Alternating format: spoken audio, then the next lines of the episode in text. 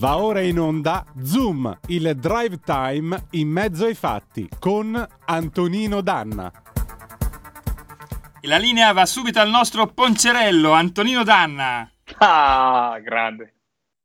Qua ormai stanno saltando le marcature, cioè, pensate, questo che chiude la sua trasmissione, c'ha Lorenzo Viviani ha scelto perché è un intenditore ha scelto gli Emerson, Lake and Palmer, eh, Fan Fairford, Common Man 1976 e poi subito dopo io che arrivo con la sigla cantata in uzbeko dell'Unione Sovietica del 1981, ma, cioè, ma non c'è storia, non c'è confronto, vince lui.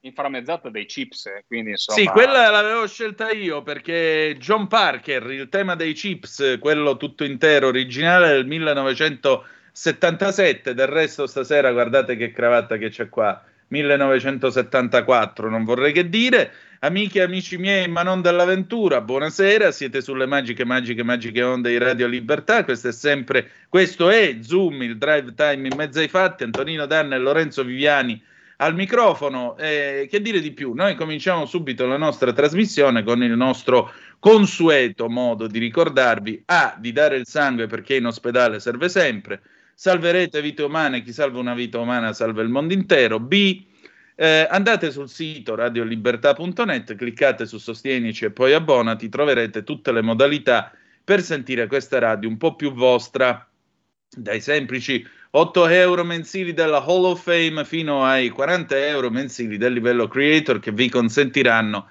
di essere coautori e co-conduttori di almeno una puntata del vostro show preferito con il vostro conduttore preferito. Banda alle ciance 0266203529 se volete essere i nostri attraverso quel magnifico strumento ideato da Antonio Meucci e che risponde all'appellativo di telefono oppure se preferite 346 642 7756 e ci potete mandare le vostre zappe o whatsapp che dir vogliansi e saranno quanto mai gradite a questo punto c'era il pezzo, ma il pezzo lo abbiamo già mandato prima nell'intervallo, appunto, che era il tema dei chips, e quindi noi proseguiamo. Ma cosa, questa... ti, cosa, cosa ti, ricorda il tema dei chips, eh, Antonino? Cosa... A me fa venire in mente, ti dico la verità, più che i chips mi, fa ricor- mi viene in mente le mattinate che stavi male, non andavi a scuola e ti beccavi i chips alle 10 del mattino. Non mi ricordo che ora lo davano, non mi ricordo. Ma mi sa Però di mi, sì, mi c'era da, quello. Mi dava questa cosa qua di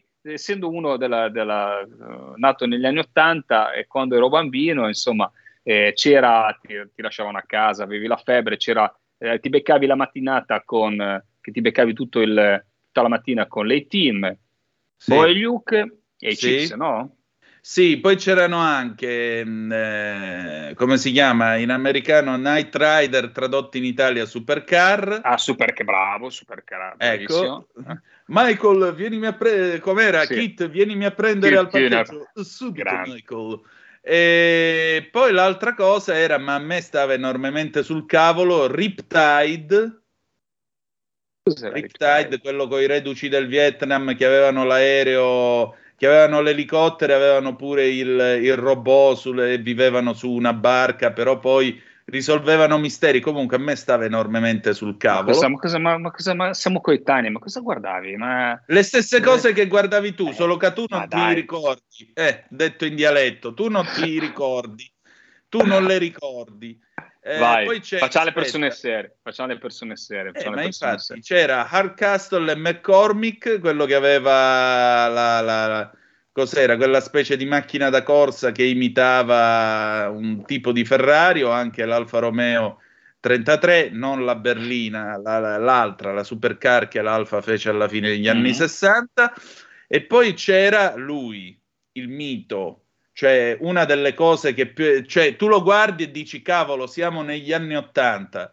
So cosa state pensando. Questo era sempre il suo refrain. Magnum PI. Magnum PI, grande Magnum. Ma però Magnum PI più che anni 80 mi sa di fine anni 70, eh, inizio anni 80. Dici no? No, È no, più anni no, 80? No. Anni 80. E poi, e... poi, c'era il, poi c'era il mitico MacGyver, fammi dire.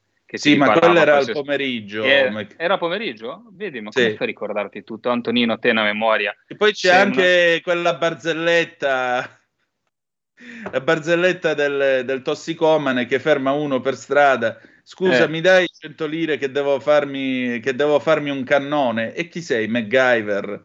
Quindi... no, secondo non lo sapevo. Eh, qua... perché quello, questo è un po' humor nero che non è politically correct, però stasera parleremo anche di questo col professor Ricolfi. Eh, e poi aspetta, un altro telefilm bello, vabbè, eh, prima che diventasse un violentatore seriale era The Cosby Show, i Robinson. No, no. Con Bill Cosby de- eh, doppiato da Ferruccio Amendola, pace all'anima sua, che grande che era Ferruccio Amendola Grande, eh, grande, Claire, grande. Eh, tutta quella roba lì, Denise, eh, Rudy, Olivia. Mm. Poi li vedi ora, dopo 40 anni, che, e dici, ma vabbè, gente che ha avuto storie di tutti i generi. E poi il migliore era, era, Bill con i balli che faceva nella sigla quando si muoveva a scatti. vabbè, poi dopo, ahimè, ha avuto una involuzione che si sarebbe... La prossima puntata, la prossima volta che mi inviterai su, su Zoom, eh, ti farò con la chitarra la musica di Magnum PI per farti contento, o delle team vediamo, così ti farò emozionare. Beh, delle team delle team lo sai, io adoro i piani eh... Antonino, Lorenzo, ma allora Antonino Dana non guardava Miami Vice, visto che Don Johnson non metteva mai la cravatta. Ti ah. confesso che io non guardavo Miami Vice oh, anche perché quando sono diventato un po' più grandicello ho scoperto che nella prima serie, nelle prime 20 puntate, hanno camuffato da Ferrari una macchina americana fino a quando Enzo Ferrari in persona, guardando su Rai 2 Miami Vice, si incazzò in una maniera clamorosa e gli regalò due Ferrari bianche, due testa rossa bianche. Cos'era? Due testa rossa? No, erano coperte. Spirito, lo facevi per spirito nazionalista, insomma, non volevi subire questa onta, questo disonore, quindi ti rifiutavi di vedere Miami Vice. No, ma poi, che... ma poi, non mi ha mai, mai, attirato, devo dirti la verità. Io ero più per Magnum col Ferrarino rosso all'italiana, TC, reduci del Vietnam, tutte queste cose qua. Poi Magnum era anche un piacione, un tipo cazzato. Il migliore di tutti, guarda, era Higgins di quella, di quella serie. Perché sempre con mm. questo aplomb britannico, eh, però poi sotto sotto era il più bastardo di tutti. Quella era bellissimo. No, sta, sta porcata che hanno fatto, sta specie di riedizione di Magnum PI, te prego. Io, io, io, sono uno di quelli, perdonatemi, ora abbiamo divagato, ci scherziamo mm. un po'. Eh, spero che non, non, vi, non, vi, non, vi, arrabbiate, radioascoltatori, soprattutto perché mi sono intromesso. Diciamo che quando io sono con Antonino non riusciamo a mantenere troppo seria la trasmissione, però una cosa te la volevo dire, io sono proprio uno di queste, le riedizioni, le, il nuovo MacGyver, nuovo cosa, ragazzi, solo l'originale, solo, solo l'originale. Tra parentesi con degli attori che erano fantasmagorici, Tom Selleck, vabbè, è un grande, un, un grande, un grande personaggio. Ma eh, mica pizza e fichi. Io ho visto per esempio il film dell'A-Team quando è uscito al cinema, ma non c'entra assolutamente niente con la serie, non, non ha niente del, dello spirito di allora, ma d'altronde sì, non con, ha senso. Devo dire la verità, bravi attori, perché comunque c'è Liam Neeson eh, anche in quel film, ma non c'è quello spirito, diciamo, un po' scalzonato. Il bello di quello, sai cos'era il bello di quegli anni lì? Forse Magnum PI no, perché poi Magnum PI c'era il delitto, erano un po' più seri, ma il bello ad esempio delle team che era un po' come i film di Bud Spencer, fammi dire, sì, era quei film che andavano buona. quella violenza buona, saltavano macchine, si sparavano, non c'era mai un ferito, non c'era mai nessuno che, che moriva, non c'era mai nessuno, era una cosa veramente che ti dava e soprattutto vincevano i buoni. C'erano i buoni, c'erano i cattivi. Adesso non sai mai, c'è il buono, poi diventa cattivo ma poi non sai com'è, però c'è la retrospettiva. Invece era un mondo, diciamo, forse un po' più alla John Wayne, un po' d'anni 50, e dove c'era il bianco e lo scuro, dove si capiva bene, si identificavano i ruoli. Però fammi dire che da bambino vedere che c'era da una parte chi proteggeva le persone, magari anche illegalmente, perché poi erano questa, questa sorta sì. di Robin Hood, no? perché era questa figura in cui la legge li perseguitava ingiustamente, però loro stavano dalla parte del bene. Diciamo che erano anche non voglio dire che erano dei buoni sentimenti, perché adesso dare un carico emotivo così poi ci prendono per due scemi, magari a dire beh, male team, chissà cosa, però insomma si dava comunque sia anche dei, dei, dei, non dei buoni sentimenti, però c'erano questi, queste persone che aiutavano, andavano in giro e aiutavano queste persone maltrattate, che molte volte che non riuscivano dove c'era il boss, dove c'era la grande compagnia, dove c'era... E insomma, sono quelle cose che insomma... Non ti Beh, dico che possono educare, ma ricordo. erano cose carine da, da, da, vedere, ti davano anche dei buoni sentimenti da bambino, era quelle cose che ti piacevano. Insomma. Ecco, Antonino Lorenzo, vi fermo perché abbiamo un ascoltatore per voi. Mi permetto solo di dire che forse erano anni e serie un po' più scanzonate rispetto ai cupi tempi odierni e eravamo tutti più spensierati oltre che più giovani. Mi piaceva Carnellone. No, no, io concordo con Lorenzo, Miami Pa, ma, scusate, Manium PI, soprattutto a me piacevano soprattutto le gag con i cani, con gli alani. Ah. Gli alani di Higgins, vabbè. Pagine, pagine inenarrabili. Pronto chi è là? vai. Buonasera, Michele Caruso. Ciao Michele. Eh, mi ha presentato come un ascoltatore, ma io non sono un ascoltatore qualsiasi, sono un celeberrimo artista intellettuale, nonché altresì, dicasi, eh, interventista radio-televisivo. Tu mi conosci, vero Antonino? Cavolo se ti conosco, certo che sì. Eh ecco. Mi pare che ti conosca tutta l'Italia, mica solo io. Nello spazio di mh, Radio Libertà, della tua rubrica molto interessante che seguo gradevolmente misera, uh, Zoom, il drive time in mezzo ai fatti, vorrei esprimere civilmente e mh, liberamente la mia opinione. Posso? Accomodati. Non scambiamo la scienza con la religione, così aveva detto Giorgia Meloni nella replica al Senato che stava per votare il suo governo. Sergio Mattarella la pensa allo stesso modo e non farebbe nel lavoro no. scientifico appartiene alla sfera del razionale, di ciò che è verificabile attraverso riscontri concreti e non c'entra il provvidenzialismo, di chi cerca rifugio della religione. L'ho dimostrato la lotta al Covid, la scienza è stata decisiva individuando i vaccini scoperti e prodotti in tempi record. Senza quello strumento saremmo costretti a contare molte migliaia di in più. È una puntualizzazione del nostro avvertimento che è stato importante Giorgia Meloni ha annunciato un cambio di passo nell'affrontare la coda della pandemia, un memorandum che poggia su due cardini, oltre a quello sulla conferma del valore degli antidoti e la credibilità della scienza, il primo, anche se il primo allarmante alle nostre spalle, non possiamo oggi proclamare la vittoria finale sul Covid, che ci impone di fare ancora uso di responsabilità e precauzione, mantenendo alta sicurezza soprattutto per i più fragili, gli anziani, di quanti soffrono di patologie pregresse. Il secondo è che la sanità pubblica va potenziata soprattutto nella propria vocazione a proteggere tutti i cittadini senza alcuna esclusione e ciò dovrebbe indurci a usare al meglio le risorse del piano nazionale di resilienza eh, per accrescerne l'efficienza. Insomma, io ritengo che siamo al posto di quei libri tutti con cui qualcuno, a partire dai sanitari Novax riammessi al lavoro, ha interpretato il programma del governo che ha abolito anche il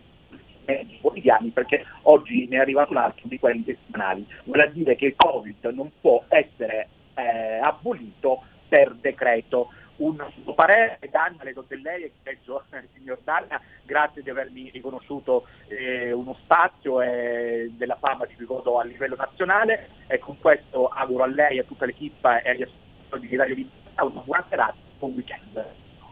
Ciao Michele, allora intanto grazie del tuo tempo. Senti, guarda, ti dico questo. Stamattina io scrivevo, tu dici una cosa, mi hai fatto pensare al pezzo che ho scritto stamattina, lo troverete domani, credo, su Italia Oggi, un ritratto di Ron De Santis, questo, uh, questo governatore della Florida repubblicano che ora viene indicato come un possibile successore di, di Biden, nonché un possibile temibile avversario di Trump nella corsa alle presidenziali del 2024. Infatti Trump ha detto che gliela farà pagare sputtanandolo pubblicamente. Mm, lui per decreto ha deciso nel mese, se non sbaglio, di marzo o aprile del 2021, ora non mi ricordo quando, eh, ha deciso di abolire tutte le eventuali restrizioni che erano state messe in Florida. Tra l'altro in Florida hanno avuto un lockdown brevissimo, non è mai stato imposto l'obbligo della mascherina, eh, non c'è stato l'obbligo vaccinale, anche perché De Santis, che è finanziato da Regeneron, un'azienda che si occupa di anticorpi monoclonali, ha eh, ovviamente puntato sui monoclonali, perché va detto anche questo, questo signore non è uno stinco di santo, e del resto pure a San Giusto che era giusto mancava un dito, dicono in Sicilia. E ehm, ciò nonostante, malgrado la Florida abbia avuto qualcosa come 75.000 morti causa Covid, L'approvazione e il gradimento di De Santis, stando ai sondaggi, all'inizio del 2021 è passata dal 51 al 64%. Tant'è vero che alla fine della pandemia l'economia della Florida è l'economia di uno degli stati americani che meglio ha funzionato rispetto alla media di tutti gli altri stati dell'Unione. Detto questo, resta il fatto che attenzione, vigilanza certamente, però è anche vero che questo virus a quanto pare ormai sta mutando.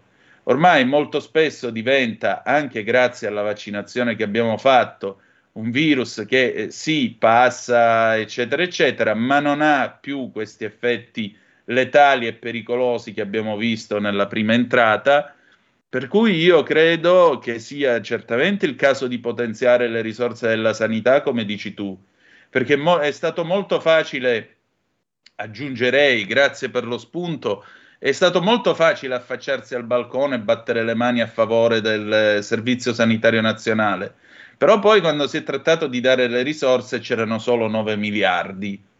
E quindi è giusto spendere soldi per il Servizio Sanitario Nazionale, per formare medici italiani, per avere soprattutto gli specialisti, perché nel giro di pochi anni tanti di quei medici specialisti che sono entrati in servizio negli anni 80-90 adesso andranno in pensione. E questo significa, molto semplicemente, che noi non avremo medici specialistici. Questo paese deve, deve preoccuparsi anche di questo.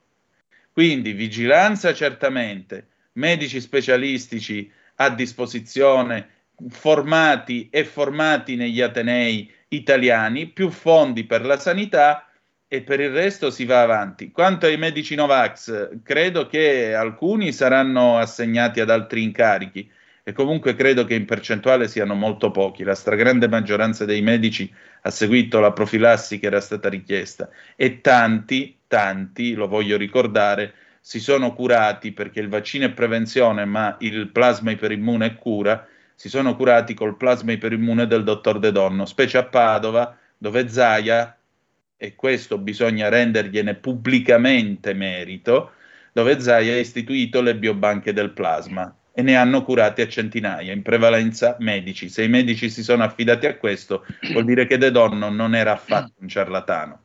Lorenzo. No, hai detto le cose molto interessanti, hai fatto anche bene a ricordare e puntualizzare le cose, Antonino. No, penso che eh, chi non impara dai propri errori e, e, purtroppo lo stiamo dimostrando, non stiamo imparando dai nostri errori, cioè almeno stiamo cercando di correre ripari, ma molte volte eh, poi ti ritrovi come sul discorso energetico, la gente che ancora fa delle battaglie ideologiche su alcuni temi, quando abbiamo visto come siamo scoperti. Sul tema Covid è identica la situazione, eh, bisognerebbe fare meno bagarre politica, visto gli attacchi ci sono stati selvaggi a sistemi sanitari eh, solamente perché magari si vuole andare a vincere la sinistra in una regione come la Lombardia, eh, bisogna capire le falle, bisogna capire il sistema giusto da mantenere, bisogna capire come poter eh, garantire un servizio necessario a tutti, bisogna capire come tenere, avere dei medici in più. Perché esatto. ragazzi, eh, purtroppo, guardate, la, la, cosa che... Vedi cos'è Antonino che poi ti dici, ma siamo senza speranza. Io, guarda, ti lo riporto sempre questo, questo esempio. Io il mio primo anno era il 2000, quindi facciamo 22 anni fa, ero uno studente di biologia. Il primo anno, il primo anno di biologia ci sono sempre, non so se è ancora così, tantissime, tantissime persone in più, persone che poi non vogliono fare il biologo o che poi fanno il biologo perché non riescono a fare il medico, perché non riescono a passare il test d'ingresso, perché naturalmente hai degli esami in comune, quindi mi devo questa massa di potenziali, eh, anche bravi ragazzi che non passavano il test di medicina, che erano costretti a farsi un anno insieme a noi a biologia, perché avevi citologia, estologia, avevi delle, delle materie, magari matematica, adesso non mi ricordo, che erano in comune, e tu facevi, facevi, facevi questa, questa, questa facevi, e vedevi già lì, e ti chiedevi, ma com'è possibile in un paese dove comunque sia servono i dottori, tanta gente che ora magari non è che tutti dovevano diventare dei luminari o dei, dei medici di fama internazionale, ma servirebbero adesso quelle persone che potenzialmente hai fatto diventare eh, all'epoca, fatemi dire, mi spiace dirlo, non me la se la prendano tanti biologi disoccupati, perché comunque sia io sono contentissimo amo quello che ho studiato, l'ambiente marino, sono un biologo marino, quindi amo naturalmente tutto quello che ho fatto, ho studiato e mi ha dato la possibilità di studiare, se, non, cioè, se non avessi avuto la passione non sarei riuscito neanche a laurearmi in tempi brevi e, e tutto, ma eh, non ti porta, cioè non, non avevi queste prospettive di lavoro mentre nel campo medico, sì, allora di cosa stiamo parlando? Bastava ragionare 10-15 anni fa, 20 anni fa, bastava vedere come andavano le cose. Adesso bisogna correre i pari. Io vengo da una provincia, quella spezzina, dove avrò dei problemi prossimamente sul discorso dei, dei, dei, medici. Perché poi, naturalmente, quando ci sarà il calo dei medici, quando ci saranno, e c'è già il calo dei medici, naturalmente poi i dottori e chi vuole eh, avere una prospettiva di carriera sceglie anche le strutture migliori, perché chi glielo fa fare di andare in un ospedale dove non ha, ad esempio, per operare un chirurgo, una data attrezzatura, il robot adesso non vorrei che mi chiamasse magari qualche chirurgo in linea e magari mi dice una cosa. Quindi no, non ci ha chiamato Mimmo da Napoli.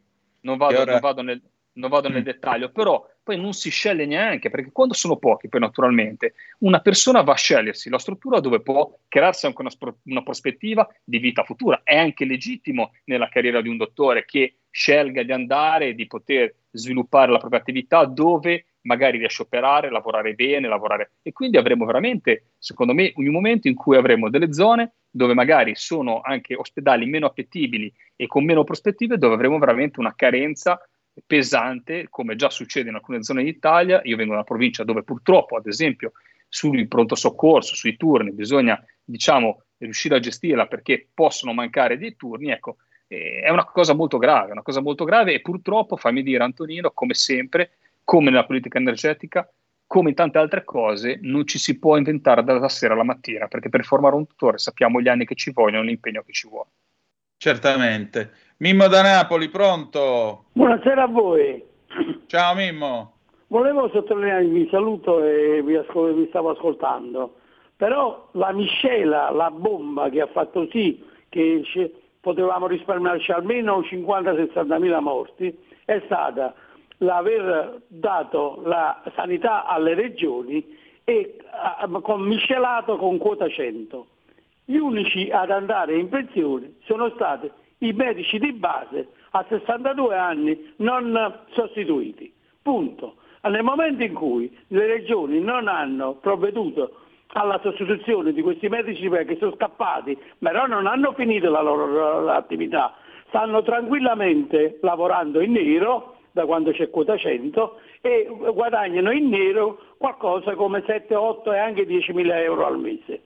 Questa miscela qui è stata una vera e propria bomba, non ne, parla- non ne volete parlare, non ne parliamo, ma questi sono i fatti. Poi possiamo parlare, possiamo parlare per una settimana intera sempre, e ritorniamo sempre quota 100 sanità alle regioni. Messe assieme hanno bombardato l'Italia.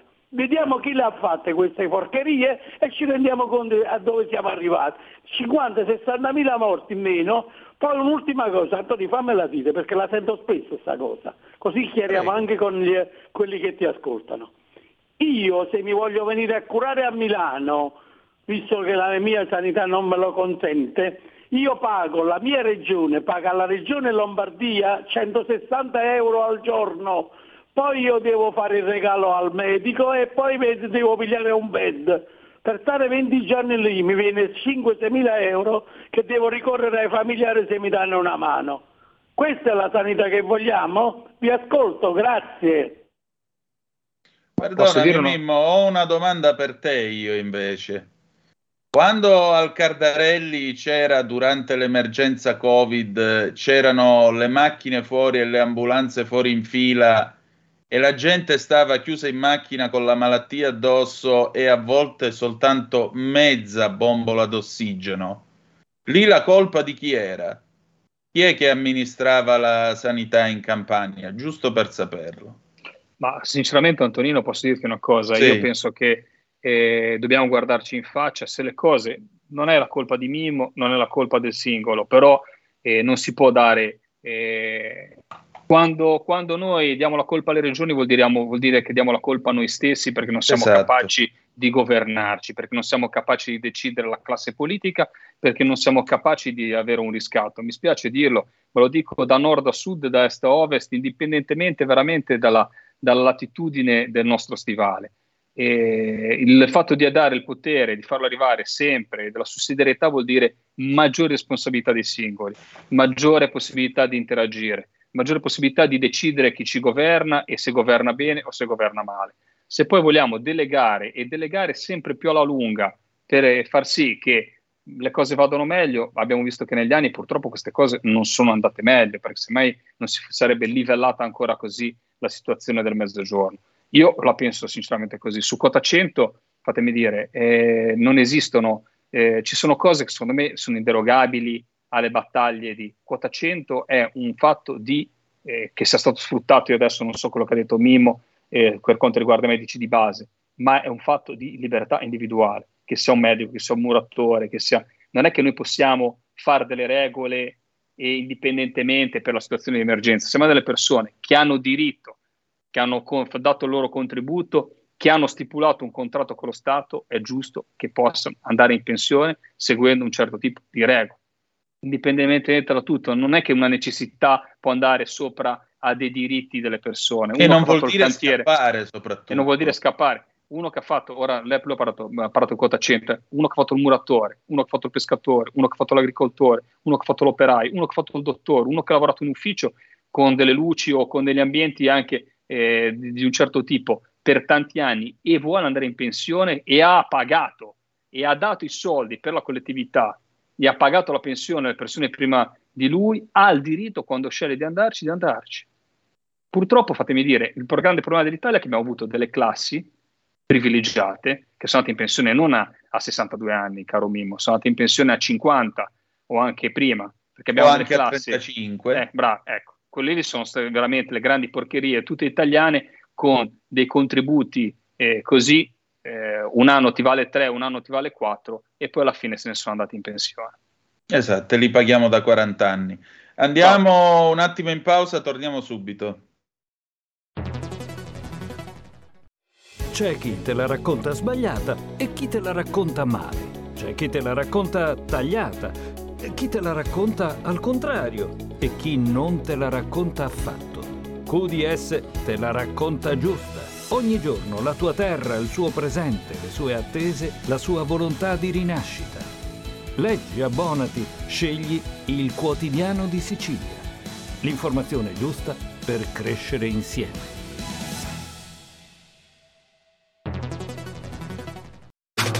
Stai ascoltando Radio Libertà. La tua voce libera, senza filtri né censura. La tua radio. E ridiamo subito la linea a Lorenzo Viviani e Antonino Danna. Grazie condottiero, mio condottiero, anche a te un buon lavoro. So che abbiamo qualcuno al telefono, pronto chi è là? Ciao Antonino, sono Marco D'Amanto e un saluto anche all'ex eh, parlamentare Viviani. Grazie, grazie Marco. a fare grazie. radio, ha imparato allora, dici bene. tutto Marco. Allora, l'argomento è libero per il momento perché so che più tardi c'è... Mm, sì, tra poco poi c'è Ricolfi, dici tutto. Allora, se l'argomento è libero cambio leggermente discorso. Vai. Allora, intanto vi siete dimenticati forse Star Schiaccio, io me lo sono perso, ve la ricordate? Aia! La Ehi, vero! La vero, grande di Star Schiaccio. Ragazzi, era, era un mito.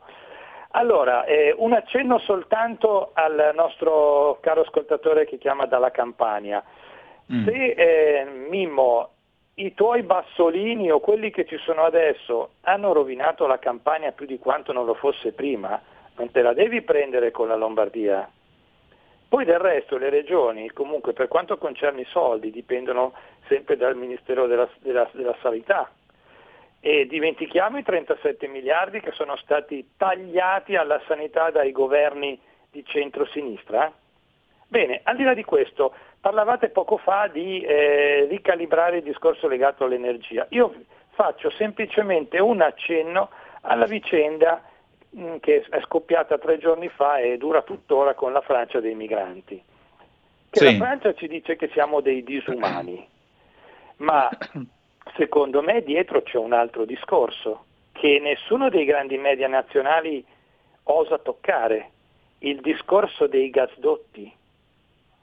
Perché in Italia mi sembra che stia progettando o abbia in progetto di fare un gasdotto che convogli il gas dall'Egitto, dalla Tunisia, dall'Algeria, comunque dal Nord Africa, eccetera, farlo arrivare in Italia e diventare un hub del gas.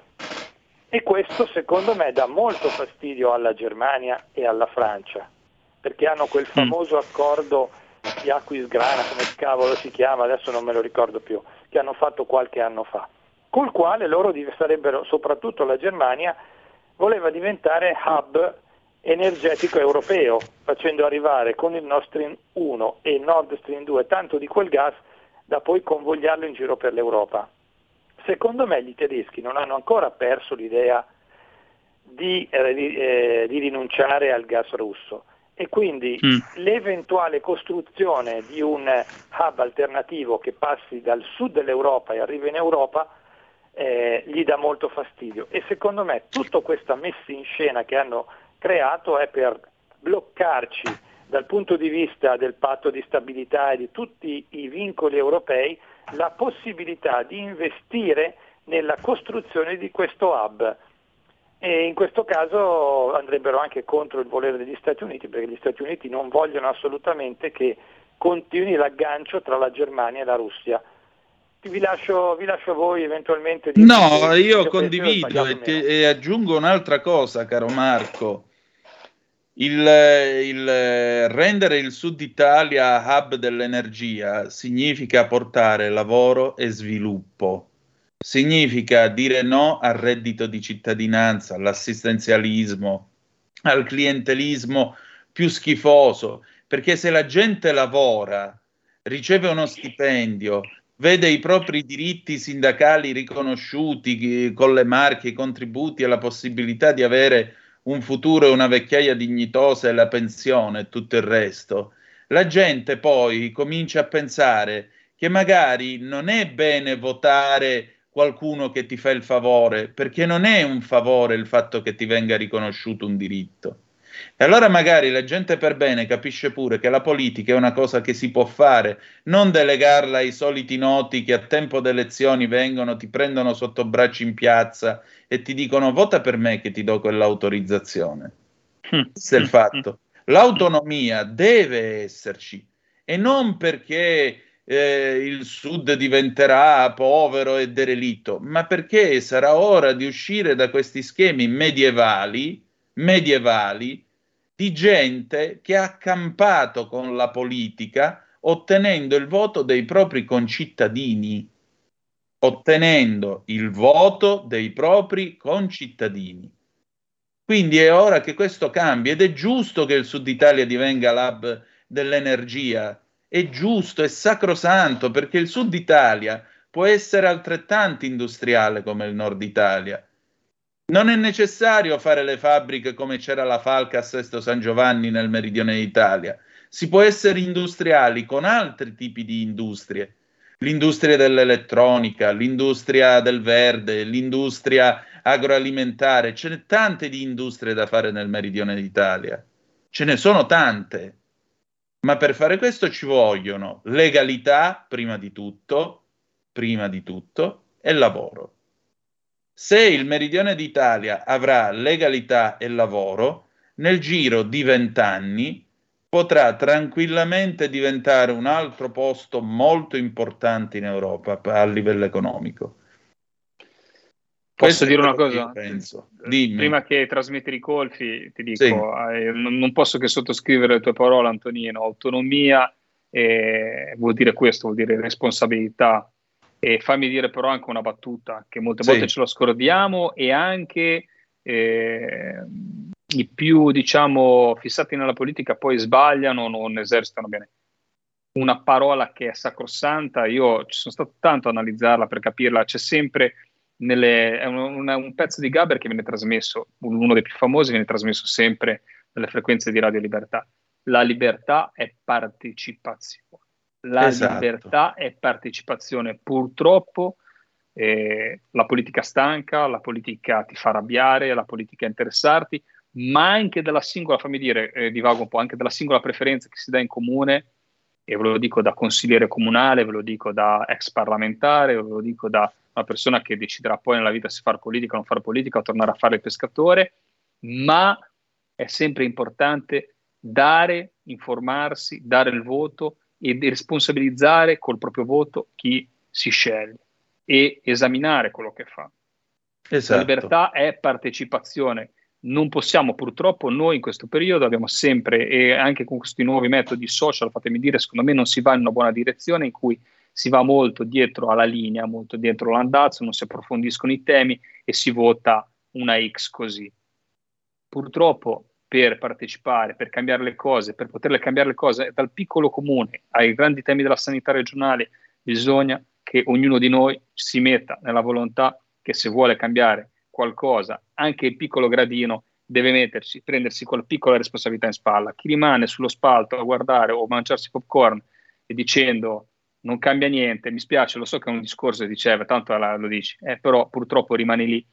E, parte- e, non partecipare all'attività politica, non partecipare nel, nel, dibattito, non interessarsi ai problemi, ma che sia veramente dal problema del quartiere al problema del comune, al problema della circoscrizione, ti implica che alla fine, anche quando dai il tuo voto, lo dai magari a una persona solo perché te l'ha chiesto, fammi dire, anche la, la, la, la preferenza in comune molte volte quanti di voi hanno dato la preferenza a qualcuno solo perché ha detto ma votami, sono un tuo amico, sono un cugino, sono un tuo parente, sono un amico, sono questo, ma sai, mi conosci, siamo amici e votami, basta che scrivi il mio nome. Invece se quella, quella lettera, se quel cognome fosse dato a una persona perché? Perché l'ho valutata, perché ho capito, perché quando ha fatto il consigliere, perché ha preso, perché ha fatto, esatto. perché ha sbrigato, sarebbe un passo veramente di democrazia che tutti noi dovremmo fare ogni giorno Ciao Antonino, ti saluto che mi devo assentare. Grazie per stato, insomma, avermi ospitato in, questi, eh, in questa mezz'ora di Zoom Green. Grazie a Giulio Cesare Canelli e ciao a tutti voi. Un abbraccio, un abbraccio Lorenzo, grazie a te. Allora, un'ultima telefonata e poi passiamo al faccia a faccia con eh, Luca Ricolfi. Pronto, chi è là?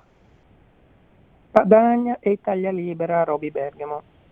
Buonasera. Vorrei, salve, vorrei consigliare a chi ascolta la radio eh, di andare a rivedersi la puntata delle Iene di martedì di questa settimana, ultimo martedì, di Gaetano Pecoraro. Ha fatto un'inchiesta sui dottori che si sono licenziati, che mancano nei pronti soccorsi e il perché, l'ha spiegato benissimo. Ci sono delle cooperative che, di, di, di persone incompetenti che cercano dei dottori per poi rigirarli eh, agli ospedali prendendo una barca di soldi. Teniamo conto che i medici assoldati dalle cooperative prendono 13.000 euro al mese e quelli dello Stato 6.000 euro al mese.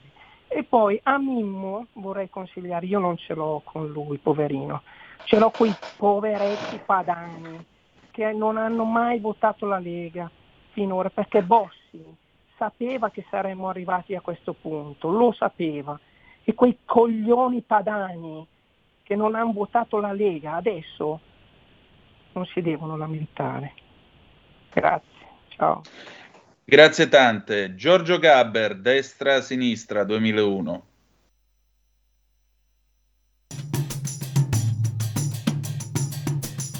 Tutti noi ce la prendiamo con la storia, ma io dico che la colpa è nostra è evidente che la gente è poco seria quando parla di sinistra o destra.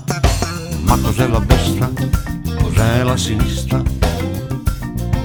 Ma cos'è la destra? Cos'è la sinistra? Fare il bagno nella vasca è di destra, fare la doccia invece di sinistra. Un pacchetto di Malborro è di destra, di contrabbando è di sinistra. Ma cos'è la destra? Cos'è la sinistra? Una bella minestrina è di destra, il minestrone è sempre di sinistra. Tutti i film che fanno oggi sono di destra, ci annoiano sono di sinistra. Ma cos'è la destra? Cos'è la sinistra? Le scarpette da ginnastica o da tennis hanno ancora un gusto un po' di destra, ma portarle tutte sporche è un po' slacciante e da scemi più che di sinistra. Ma cos'è la destra? cos'è la sinistra? I blues che sono un segno di sinistra, con la giacca vanno verso destra. Il concerto nello stadio è di sinistra, i prezzi sono un po' di destra. Ma cos'è la destra? Cos'è la sinistra? Il collasso quasi sempre di sinistra, il regicazzo è più che mai di destra. La pisciata in compagnia è di sinistra, il cesso è sempre in fondo a destra. Wow, wow. Ma cos'è la destra? Cos'è la sinistra? La piscina bella azzurra e trasparente, è evidente che sia un po' di destra. Mentre i fiumi, tutti i laghi e anche il mare sono di merda più che di sinistra. Ma cos'è la destra? Cos'è la sinistra? L'ideologia, l'ideologia, malgrado tutto credo ancora che ci sia. È la passione, l'ossessione della tua diversità, che al momento dove è andata non si sa, dove non si sa, dove non si sa. Mm, Io direi che culatello è di destra, la mortadella è di sinistra. Se la cioccolata svizzera è di destra, la Nutella ancora di sinistra. Mm, Ma cos'è la destra? Cos'è la sinistra? Pensiero liberale è di destra, ora è buono anche per la sinistra. Non si sa se la fortuna sia di destra, la sfiga è sempre di sinistra. Wow, wow. Ma cos'è la destra? Cos'è la sinistra? Il saluto vigoroso a pugno chiuso è un antico gesto di sinistra. Quello un po' degli anni venti, un po' romano e da stronzi oltre che di destra. Ma cos'è la destra? Cos'è la sinistra? L'ideologia, l'ideologia, malgrado tutto credo ancora che ci sia. È il continuare ad affermare un pensiero il suo perché, con la scusa di un contrasto che non c'è. Se c'è chissà dove,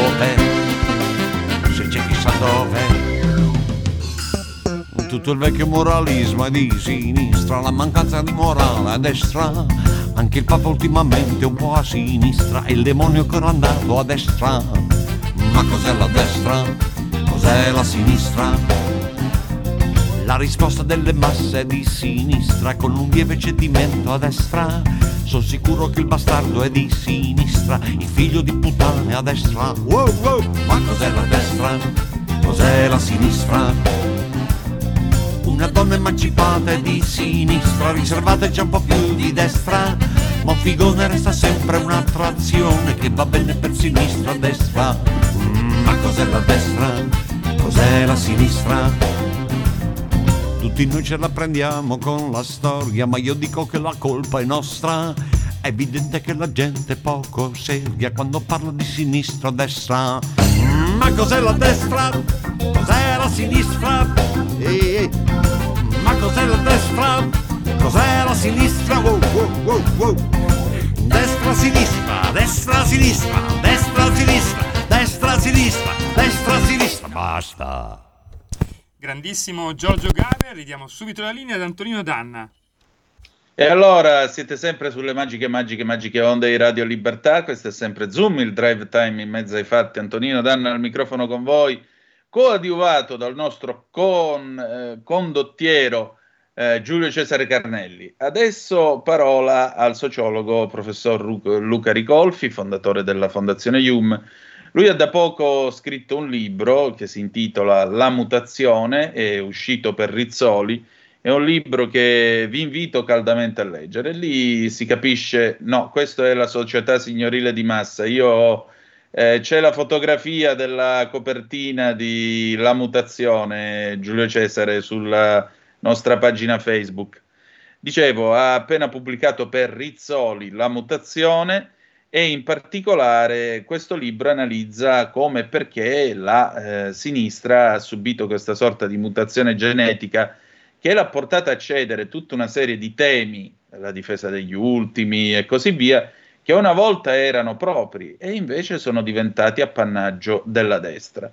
Tra cui, non ultima, anche la libertà di parola, visto che viviamo in un'epoca politically correct sono stati evocati gli squallor. Beh, oggi come oggi gli squallor per quello che hanno fatto con i loro dischi, per quello che hanno detto nei loro dischi, che poi sono goliardate, ma avevano anche il loro fondo di protesta, finirebbero probabilmente a rogo e i dischi verrebbero bruciati in un pubblico auto da fè, molto probabilmente così gli schiantos e forse anche Elio e le storie tese subirebbero, subirebbero eccolo qua, la mutazione, subirebbero eh, un ostracismo culturale e non solo.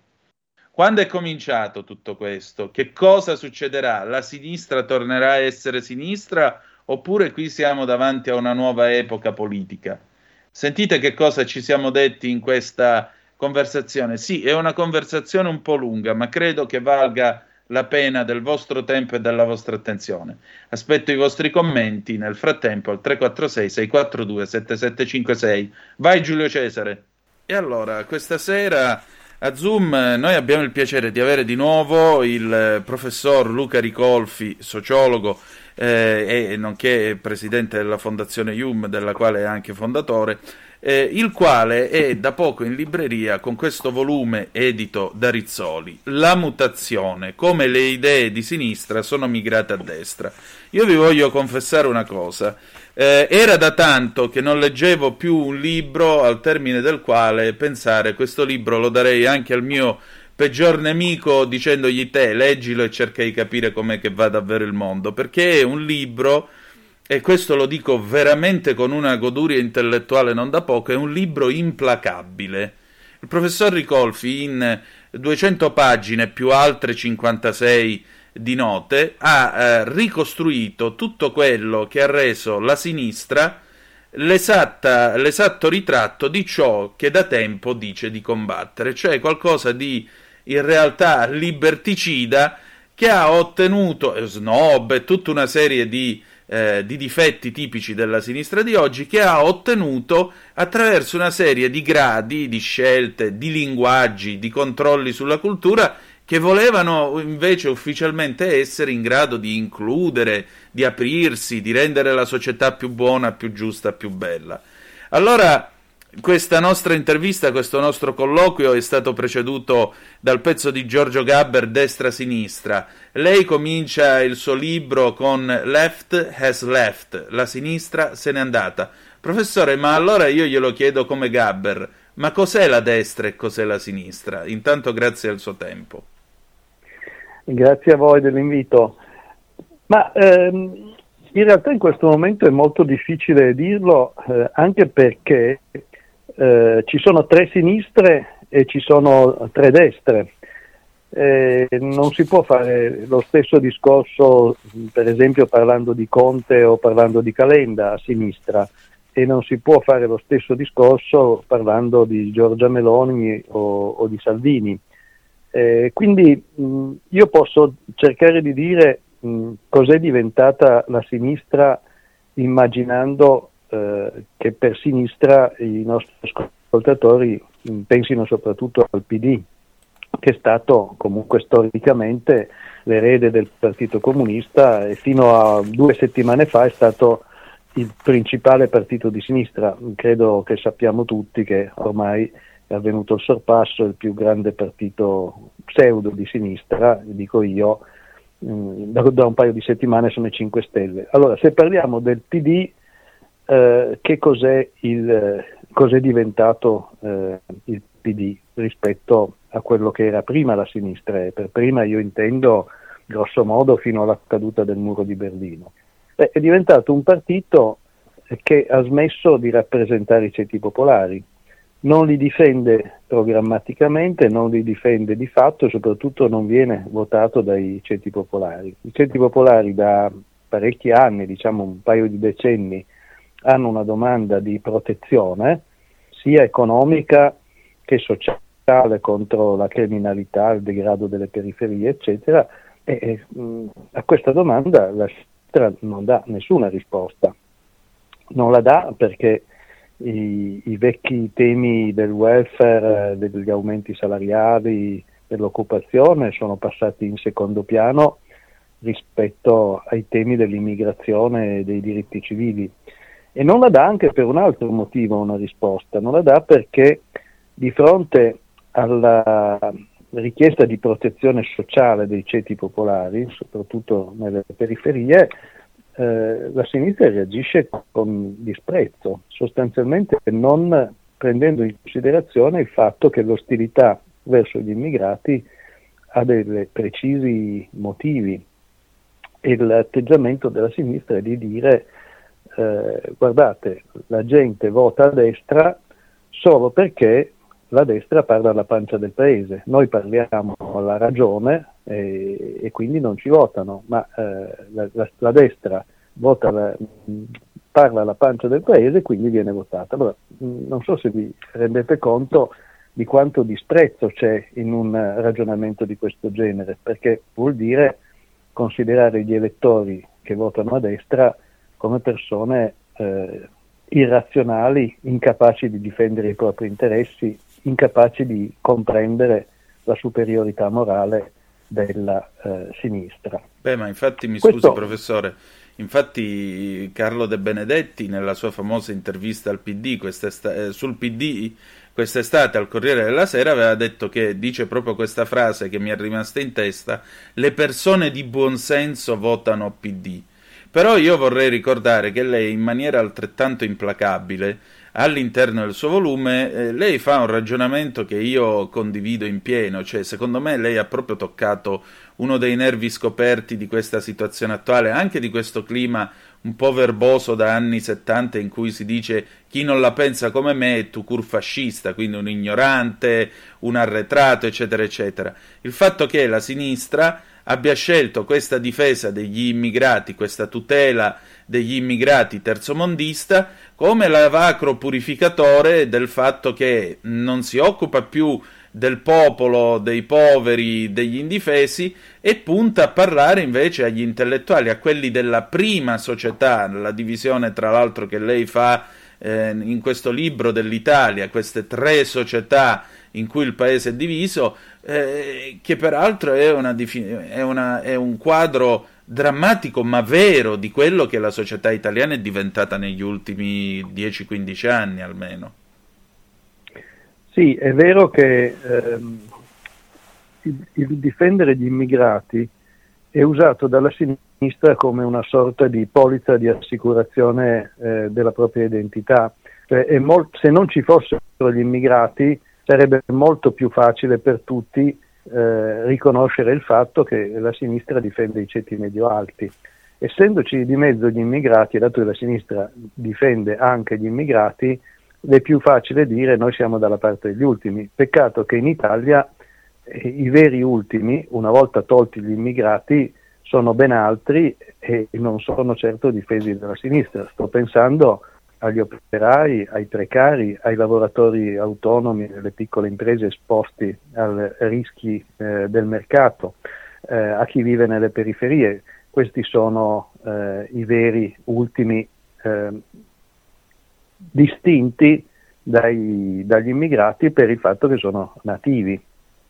Ecco, questa massa di persone che vota e che è molto più ampia di quella degli immigrati non ha alcun eh, rappresentanza a sinistra e viene rappresentata dalla destra. Però eh, eh, io voglio, dire, voglio aggiungere una cosa, visto che la sua domanda iniziale era cos'è la sinistra e cos'è la destra, mentre sulla sinistra io me la sono cavata eh, dicendo qualcosa sul PD, sulla destra sono, eh, sarei enormemente più in difficoltà a, a definirla perché si è creata una radicale differenza, a mio parere, tra la diade Berlusconi e Salvini eh, e il partito di Giorgia Meloni, mm. e, che differiscono eh, innanzitutto nella politica economica. La, la, politica economica di Fratelli d'Italia è molto meno liberista, molto meno orientata alla riduzione delle tasse, molto più eh, sociale, più orientata al sostegno dell'occupazione io dico alle volte che ci sono tratti keynesiani nella politica economica di, di Fratelli d'Italia. E poi c'è una novità eh, che non è ancora stata molto recepita dall'opinione pubblica, e cioè che mh, Ita- ehm, Fratelli d'Italia eh, si sta intestando un valore di sinistra eh, che non era mai transitato a destra prima di adesso, e cioè la difesa del merito. Sì. Nel, nel, programma di Fratelli d'Italia fin dalla convention del, di aprile, a cui ho partecipato come esponente della sinistra, ma eh, vi ho preso comunque parte, dicevo nel programma di Fratelli d'Italia la difesa del merito, soprattutto nella scuola, è un punto importantissimo. Questo punto, cioè perseguire l'eguaglianza attraverso la promozione del merito, fino a un certo punto, cioè fino a qualche mese fa, era stato almeno nominalmente un valore di sinistra. Stai ascoltando Radio Libertà, la tua voce libera, senza filtri né censure, la tua radio. Che poi non lo praticassero è un'altra storia, ma se tu interrogavi una persona di sinistra e dicevi dobbiamo favorire i capaci e meritevoli, ecco, applicare l'articolo 34 della Costituzione che dice che i capaci e meritevoli hanno diritto di raggiungere i gradi più alti degli studi, anche se privi di mezzi, questo dice la Costituzione, sì. questo era un valore di sinistra. Ora da qualche settimana sta diventando eh, un eh, punto importante del programma di centrodestra e da qualche mese sta nel programma di Fratelli d'Italia in grande evidenza. Quindi noi assistiamo a, a una destra difficile da descrivere anche perché alcuni cromosomi, io li chiamo, di sinistra sono transitati a destra. Abbiamo parlato della eh, difesa dei deboli, ho parlato adesso dell'uguaglianza attraverso la cultura, attraverso la scuola, attraverso il merito, ma ci sarebbe da parlare ore e ore della difesa della libertà di espressione, della libertà di pensiero, tutto il tema del politicamente corretto. Esatto, che, fatto... che, lei ha, che lei ha affrontato, mi è piaciuto molto questa idea dei 30 ingloriosi, contrapposti appunto ai presunti 30 anni gloriosi, 30 anni di crescita del paese, diciamo fino al 75-76 e poi tutta la parabola del politically correct dall'America fino ad oggi. Oggi in realtà siamo, eh, lei scrive al politically correct 2.0 che diventa però un'antilingua ancora più pericolosa di quello che Calvino teorizzava, cioè un modo per odiare se stessi. Sì, eh, io diciamo il libro è diviso in tre parti. Una è sulla difesa dei deboli la prima parte, l'ultima è sulla scuola, l'università e il merito, la parte centrale è proprio sul politicamente corretto, la difesa della libertà di espressione. E, io cerco di far vedere che c'è una storia del politicamente corretto che l'ha profondamente trasformato, cioè quando il politicamente corretto è nato eh, in America ed è stato importato in Europa ed è arrivato in Italia, già nella seconda metà degli anni 70 c'erano le prime tracce di politicamente corretto anche da noi. Dicevo, in questo primo periodo il politicamente corretto era essenzialmente politica degli eufemismi, cioè ci hanno insegnato e in qualche caso ordinato, eh, ingiunto, di non usare più certe parole che potevano essere percepite come offensive e di sostituirle con altre. E allora la più famosa naturalmente è negro che diventa nero, però ce ne sono tante altre più o meno ridicole, eh, tipo non so, lo spazzino che diventa operatore ecologico specializzato o il, il, ce, ne sono, ce, ne sono, tante, ma anche semplicemente il becchino non, non si può più dire, eh, diventa operatore cimiteriale, il bidello non si può più dire, e diventa collaboratore scolastico, eh, eccetera, eccetera. Ora, questa fase mh, mm, inizia alla fine degli anni 70. La sua pericolosità, eh, o meglio la sua ipocrisia, viene già denunciata, eh, pensate un po', da una grandissima scrittrice di sinistra, sì. che è Natalia Ginsburg, che scrive già nell'81 un primo articolo, poi ne scriverà un altro importante qualche anno dopo, eh, denunciando l'ipocrisia del politicamente corretto e la natura cadaverica del linguaggio che, ci, che venivamo invitati ad usare. E questa, dicevo, è la prima fase. Ma questa prima fase è ipocrita, ma tutto sommato innocua. Eh, diciamo che si viene severamente penalizzati eh, soprattutto, se non quasi esclusivamente, quando si utilizza la parola negro. Per il resto eh, è una specie di galateo più o meno seguito eh, dalla gente, molto seguito dai ceti istruiti e molto meno seguito dai, dai ceti popolari, che continuano a dire tranquillamente oh, so, ho chiamato il bidello per pulire quell'aula e nessuno si scandalizza. Eh, dopo questa prima fase c'è stato un cambiamento progressivo eh, che ha trasformato il politicamente corretto in qualcosa di molto più eh, preoccupante, molto più corrosivo. Eh, è difficile raccontare eh, un processo che è avvenuto in, eh, in qualche decennio, ma mh, posso partire da una cosa di, di, di, notevole attualità adesso, che è quella dei pronomi. Sì.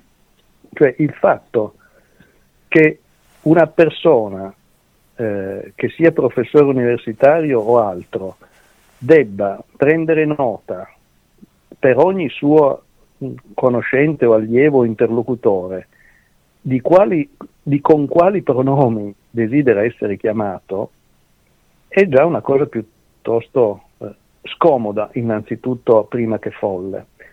Ma la cosa più folle è che si possa essere stigmatizzati per aver usato il, il pronome sbagliato. Eh, in, eh, in, Inghilterra addirittura è successo che una persona sia stata arrestata perché eh, nei confronti di un trans non, non, usava i pronomi giusti.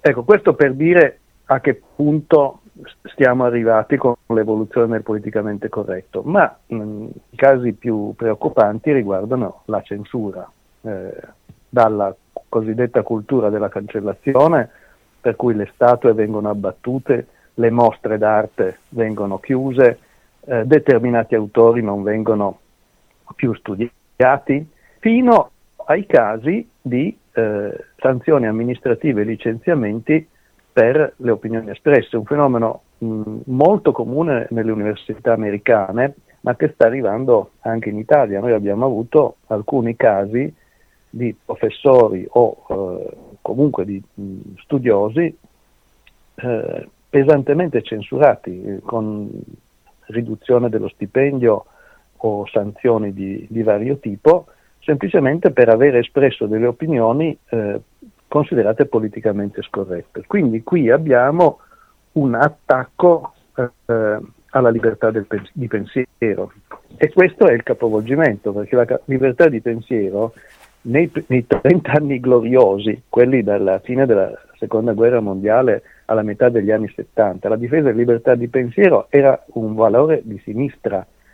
Eh, non, non, tutti possono ricordarlo perché non tutti sono vecchi, per fortuna. Ah, io me lo ricordo bene cos'era la censura negli anni 50, 60 e nei primi anni 70, soprattutto nel campo dell'arte, del cinema, del teatro, delle, anche delle pubblicazioni, dei libri allora la censura diceva di operare a difesa del buon costume, spesso operava semplicemente a difesa dell'autorità costituita e la sinistra si batteva contro la censura. Quando un film di Pasolini veniva censurato, gli intellettuali scendevano in campo e difendevano la libertà dell'artista.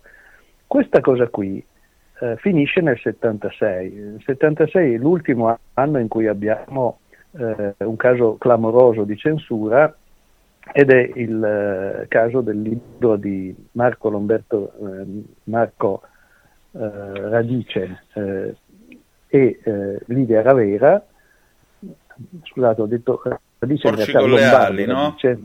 Porci con le ali, esatto. Marco Lombardo Radice sì. e Lidia Ravera pubblicano Porci con le ali che viene eh, sanzionato e addirittura ritirato dalla circolazione per un certo periodo, sequestrato. Ma l'ultimo caso famoso, eh, dopo il 76 la censura è molto più ehm, episodica ed è eh, spesso di, di, natura politica, cioè c'è un periodo in cui eh, la censura diciamo, interviene eh, in modo amministrativo per lo più eh, contro i personaggi pubblici che attaccano i politici. Il caso di Berlusconi e il primo è il caso di Craxi. Eh, per esempio Beppe Grillo è per gli attacchi a Craxi che viene cacciato dalla RAI, invece altri conduttori sono cacciati dalla RAI per attacchi a Berlusconi, famoso editto bulgaro, eccetera, eccetera. Dopo questo interregno, eh, la censura diventa sostanzialmente coincidente con il politicamente corretto, cioè per imporre il politicamente corretto si censurano opere eh, e, e persone. E questo è il periodo che viviamo adesso, il periodo più pericoloso. Ora, in questo periodo i censori stanno a sinistra e, e la difesa della libertà eh, di espressione sta a destra, che è un vero e proprio capovolgimento, è l'esatto contrario di quello che succedeva nei 30 anni eh, gloriosi del, del, del, del, primo dopoguerra, eh, o meglio del dopoguerra del, della seconda guerra mondiale. Eh, questo è, dica, è, un po' questo... la, la, No, dicevo, questa è un po' eh, la storia, ma tornando al discorso di destra e sinistra, quello che io cerco di spiegare nel, nel mio libro è che ehm, si tratta di una mutazione del sistema politico, perché se pensiamo i grandi ideali come dei cromosomi, eh, come dei tratti dell'identità politica di una parte politica, di un partito, Ebbene, noi abbiamo tre importanti cromosomi eh, che erano di sinistra, eh, che sono la difesa dei deboli, la libertà di espressione e il conseguimento dell'eguaglianza attraverso eh, la cultura. Questi tre cromosomi non stanno più a sinistra, cioè la, la sinistra eh, sta eh, attaccando la libertà di pensiero, non sta difendendo i deboli, eh, e eh, adesso ha intrapreso una sconvolgente per me, che ho una formazione di sinistra, una sconvolgente battaglia contro il merito. Se voi leggete i giornali in questo ultimo mese, c'è un dibattito sul merito perché eh, il governo ha ridenominato il Ministero della Pubblica Istruzione, eh, l'ha chiamato de, della, dell'istruzione del merito. Quindi c'è una discussione su questa parola magica. Ma la cosa sorprendente è che a schierarsi contro il merito sono quasi esclusivamente esponenti della sinistra. La difesa del merito eh, a, a, sinistra è assolutamente minoritaria. Eh, io, diciamo, di personaggi importanti che siano scesi in campo a difesa del merito, mh, ne, ne potrei contare tre o quattro, eh, non di più. Uno è sicuramente Ichino, Pietro Ichino, anche se lui ha in mente un'idea un po' particolare di merito, cioè di, di misurare la produttività degli insegnanti sostanzialmente, mentre io ho in mente tutt'altro, in mente l'articolo 34. E poi eh, Massimo Recalcati, anche Concita De Gregorio, devo dire, mi ha molto felicemente sorpreso, però sono voci isolate, se voi prendete eh, i, una ventina di interventi che ci sono stati da sinistra sul merito, almeno 15 o 16 sono contro.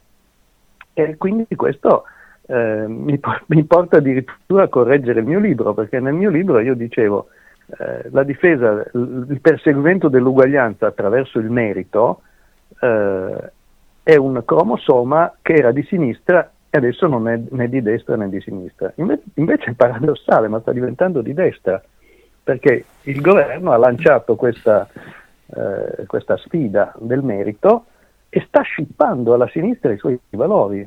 La destra sta scippando letteralmente alla sinistra i propri valori. Quindi la, la sinistra è svuotata culturalmente e la destra, o meglio una parte della destra, soprattutto Fratelli d'Italia per quanto riguarda il merito, ma per il resto tutta la destra, eh, la destra li sta, li sta acquisendo. E, mm, da sociologo mi sembra una cosa veramente che lascia increduli. Professore, lei resta incredulo davanti a questo. Io le dico che ho trovato invece, posso dirlo, inquietante una cosa che lei osserva sempre in maniera implacabile nel suo libro. Eh, lei a un certo punto dice, mentre l'ideale gramsciano era quello che la cultura dovesse servire per l'elevazione delle masse, quindi la costruzione di una società più giusta, qui la cultura non viene più usata come strumento di, eh, di elevazione delle masse, ma addirittura viene usata per bloccare questa crescita. Ecco, perché lei giustamente osserva, c'è stato nel contempo uno svuotamento della scuola che da posto nel quale si dovrebbe fare trasmissione del sapere, oggi è un posto di accoglienza socio-psicopedagogica e nemmeno anche questo. Addirittura lei cita le teorie, quello che scrivevano in Francia negli anni 70, l'idea delle culture, l'idea che addirittura la cultura, l'istruzione, il fatto che un professore scelga sulla base di un programma che lezioni impartire agli studenti sia una vera e propria violenza nei confronti del discente. Ma allora che società c'è nella testa della sinistra di oggi? E glielo chiedo a maggior ragione visto che il PD ha avviato questo farraginoso, faticoso percorso verso il nuovo congresso e la sostituzione del segretario uscente Letta, che però continua ancora a parlare di fascismo, continua ancora a parlare di oppressione, di rischio democratico, pure, tra- eh, pure Biden in America eh, parla di rischio democrazia, ha parlato di rischio democrazia nel corso poco prima delle elezioni di midterm. Perché la sinistra è diventato questo? Perché poi lei giustamente dice la differenza qua è tra eh, i comunitari e i liberali. Allora, perché è successo questo?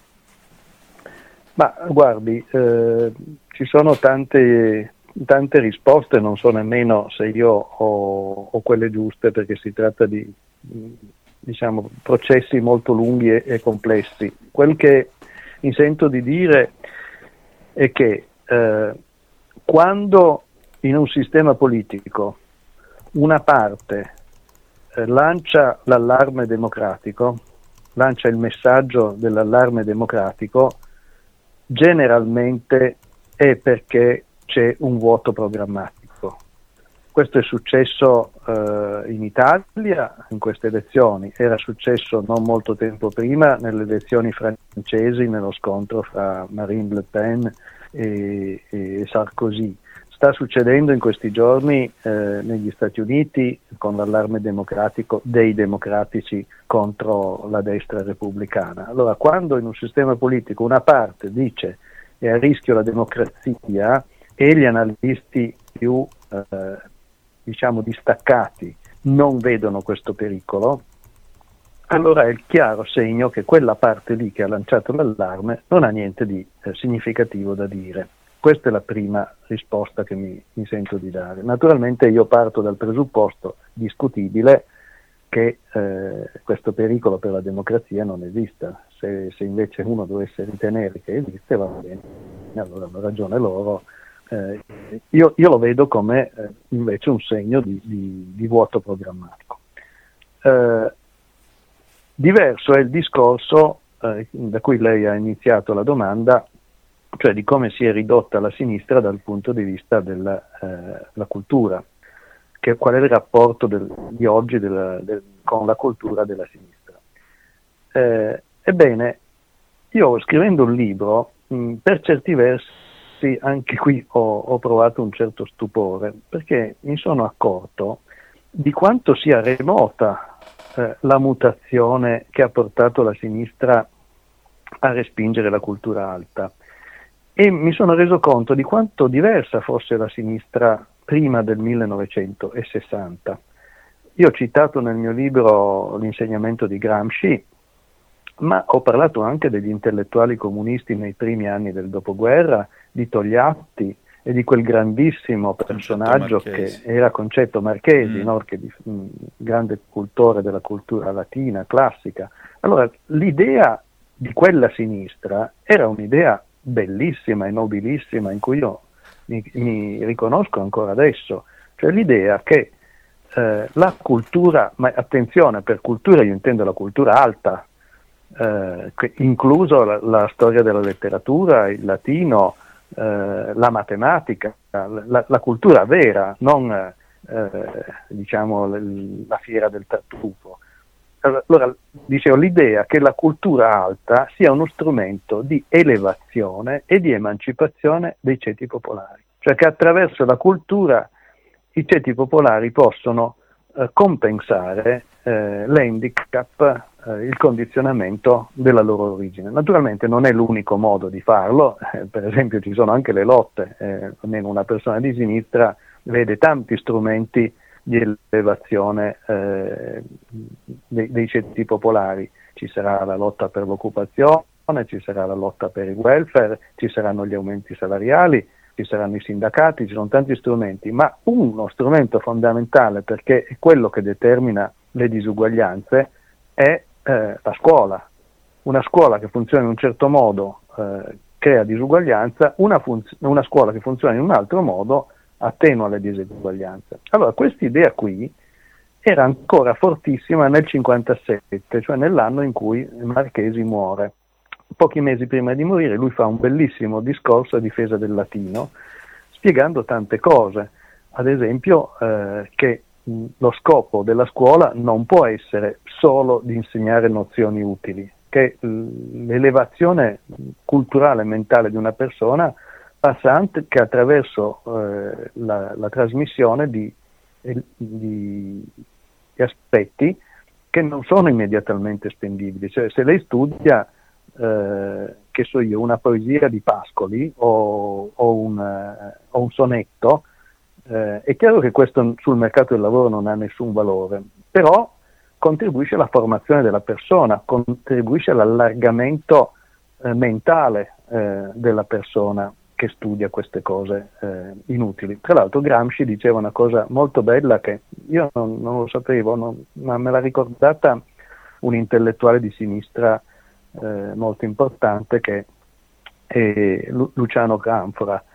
Eh, lui di, mi, ha, mi ha ricordato che Gramsci diceva non studiamo il latino per imparare a parlare in latino, ma per imparare a studiare che è un pensiero secondo me molto bello e, e, profondo in cui mi ritrovo perché lo studio del latino mi ha aiutato molto eh, nella materia che io insegno all'università, che è analisi dei dati, eh, che richiede soprattutto un alto livello di organizzazione mentale e che il latino contribuisce sicuramente a trasmettere alle persone. Allora, quest'idea della cultura come strumento di elevazione era ben viva ancora nel 1957 nel 62 era già in crisi perché eh, il Partito Comunista votò contro la riforma non perché la riforma toglieva, eh, annacquava il latino, ma perché non lo toglieva del tutto.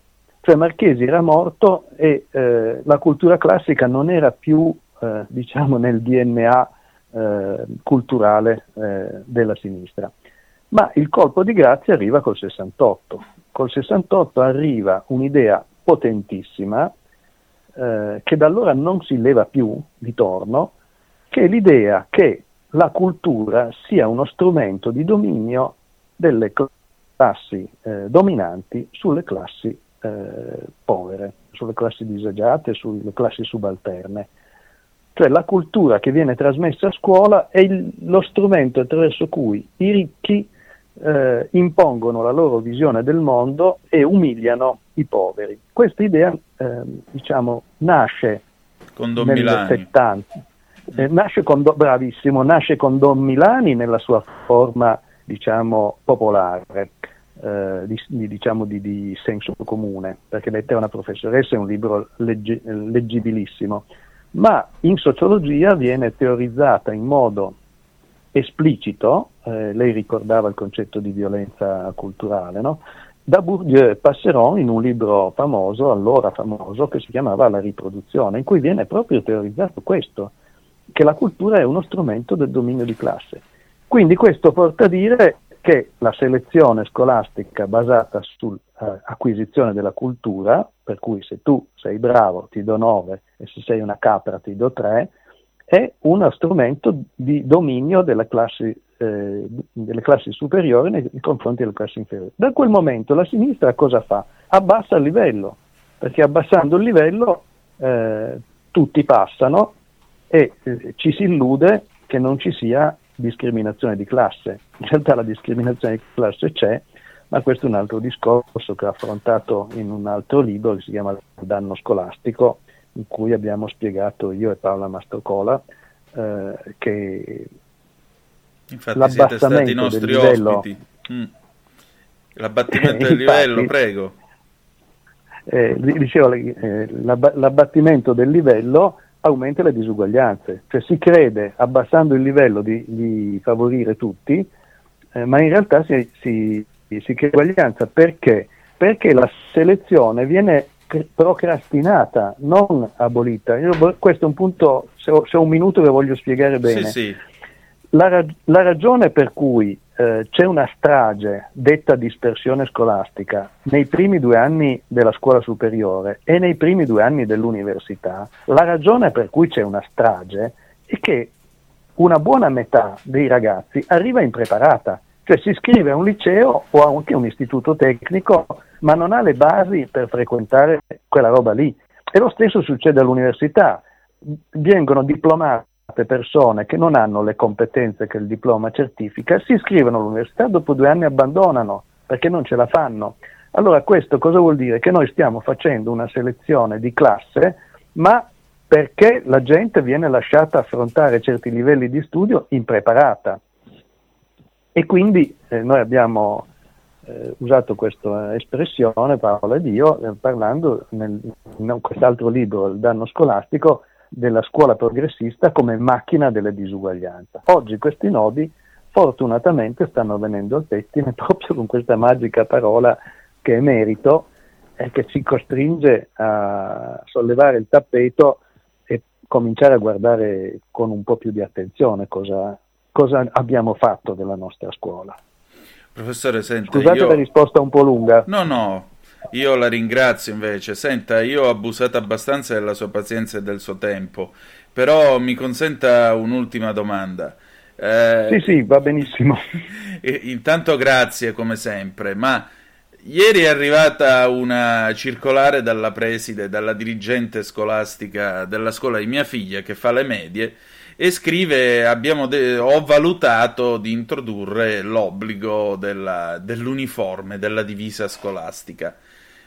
La sì. scuola italiana, voglio dire, con questo provvedimento, perché si dice ah ma serve per evitare il bullismo, perché così ci si sente più attaccati anche all'istituzione scolastica, ma la scuola italiana non ha problemi un po' più seri, cioè questo a che cosa serve? Si iscrive nell'ambito di questo processo di decadimento della scuola italiana o mi sbaglio? E poi un'ultima cosa, la sinistra può tornare a essere sinistra o è condannata a essere ormai questa realtà liberal, per dirla all'americana, e di conseguenza le veci della sinistra domani saranno fatte dalla destra? Eh, queste due domande finali sono, sono micidiali perché non si può rispondere tanto facilmente. Guardi, sulla, sulla prima domanda delle divise nella classe di sua figlia, eh, io sono, sono mh, incerto nella risposta, perché eh, è un gesto che si può interpretare in eh, due modi completamente diversi. Si può interpretare dicendo eh, noi radicalizziamo il processo di unificazione, eh, di omologazione, eh, non vogliamo differenze, vogliamo che tutti siano uguali, eh, e così come li promuoviamo tutti eh, e diamo, eh, non diamo il voto, diamo voti ehm, non corrispondenti alle capacità dei ragazzi, così ehm, non permettiamo ad alcuni di vestirsi in un modo e ad altri di, vest- altri di vestirsi in un altro e quindi mettiamo tutti la divisa. Questo è un, è un modo di, di, mettere le cose. E allora, se questo è lo scopo, eh, non mi, non mi sta bene. Però devo dire anche un'altra cosa, eh, che eh, si può anche leggere all'opposto, cioè si può leggere eh, dicendo che esiste una competizione da circa 30 anni, per, questa, per quella che è la mia esperienza, eh, tra i ragazzi nel modo di vestire. E questa competizione è iniqua perché eh, i ceti alti hanno possibilità di mostrare nei loro figli eh, dei capi di abbigliamento eh, che eh, i figli dei ceti popolari non possono permettersi. E quindi diventa, se non una forma di bullismo, una forma di eh, esibizione. Eh, per cui in questo caso invece diventa giustificato. Quindi io non ho una risposta. Eh, dico, si può leggere nei due modi. Eh, noto che, per esempio, in Inghilterra è molto usato eh, il fatto di, di usare la divisa, ma questo è usato in un contesto in cui esiste anche un orgoglio eh, di, di, scuola, cioè noi siamo della scuola X, eh, siamo fieri della nostra scuola e siamo contenti di farci riconoscere con la divisa. Eh, in Italia questo sarebbe molto più difficile, cioè un ragazzino che andasse in giro vestito con la divisa della scuola verrebbe sbeffeggiato e quindi voglio dire dipende molto dal contesto culturale in cui i provvedimenti vengono calati.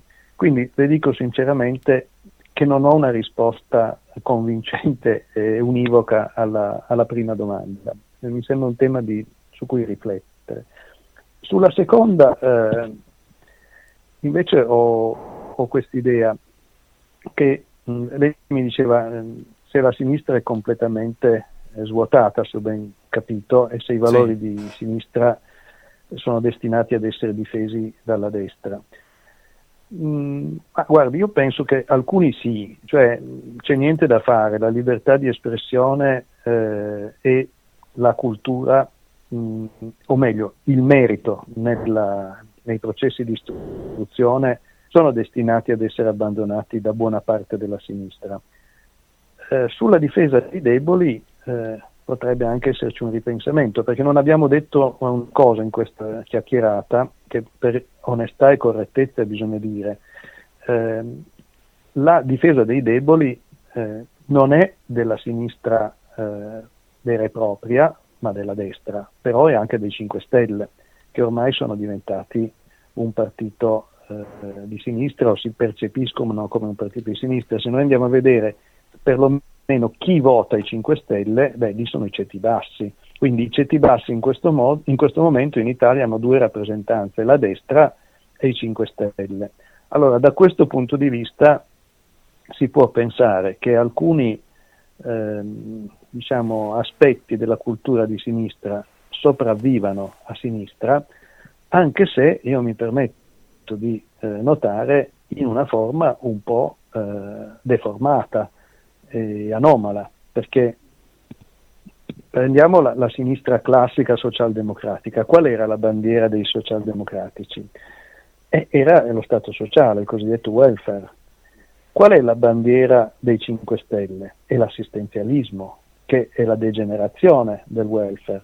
Quindi se, se, se lei mi dice eh, l'assistenzialismo, eh, che è un aspetto del, de, della cultura di sinistra, sopravviverà a sinistra? Io le rispondo sì, se i 5 Stelle continueranno a definirsi di sinistra e continueranno con una politica assistenziale, questo aspetto eh, resterà a sinistra, ma il problema è la sinistra vera, quella che va eh, pre-5 Stelle, quella che va diciamo dai, liberal, eh, dai liberali eh, come Renzi eh, ai comunistoni come Orlando e Obettini, quella sinistra lì che aveva cercato una sintesi nel Partito Democratico, riuscirà eh, a, a mantenere, a custodire alcuni valori di sinistra?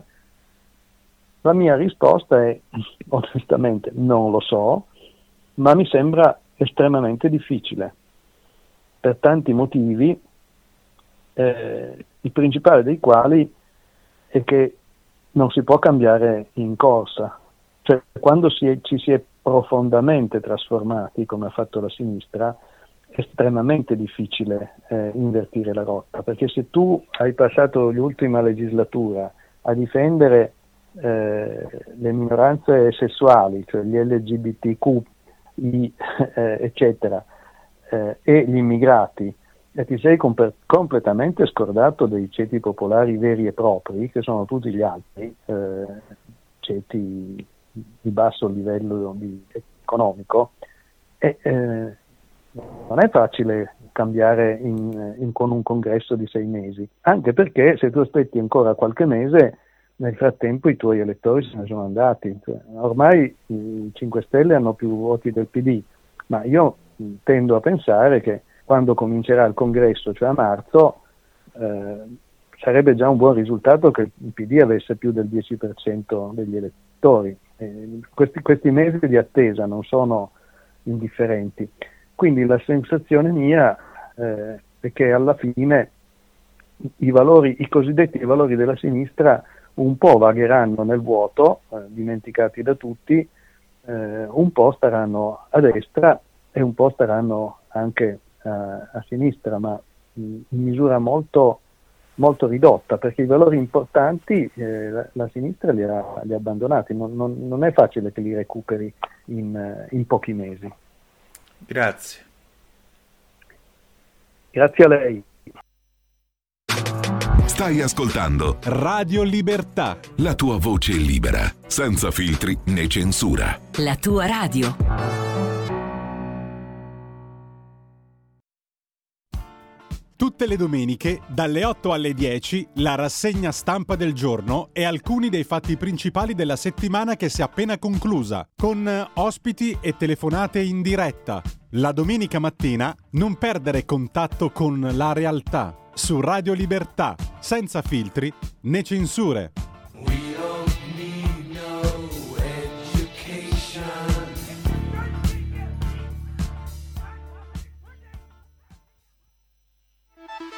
Stai ascoltando Radio Libertà, la tua voce libera, senza filtri né censure, la tua radio.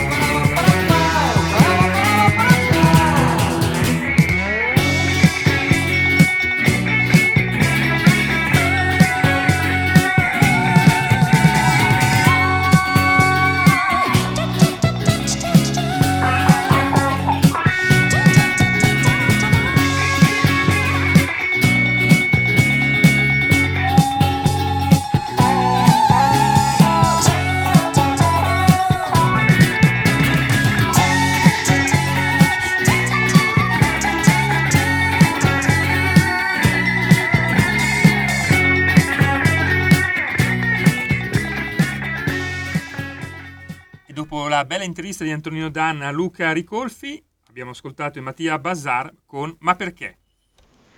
Grazie condottiero mio condottiero. Tra l'altro c'è un audio, mandiamolo pure in onda per favore. Eh, solo un istante Antonino perché Sì. in questo momento non l'ho sotto mano, ora lo vado Non a preparare. Nel frattempo vi dico che siamo quasi pronti per eh, cose dell'altro mondo. Kherson è stata riconquistata dagli ucraini, l'annuncio ufficiale di Zelensky pochi minuti fa. Tra poco avremo modo di darvi tutte le notizie nell'ambito della nostra rassegna stampa internazionale della sera. A seguire, tra l'altro, il braccio di ferro con la Francia che eh, ancora una volta insomma sta mostrando il meglio del peggio di sé. Complimenti davvero per quello che stanno facendo sulla pelle dei migranti. Poi quelli dal lato sbagliato della storia e dell'umanità saremmo noi. Ascoltiamo l'audio che è arrivato al 346 642 7756. Grazie Giulio Cesare. Paolo Varese, la, la realtà sul politically correct eh, è ben diversa la realtà da quello che noi conosciamo, perché eh, sono proprio una piccolissima parte di persone che la pensano in un certo modo, che sono a mio avviso deviati mentalmente.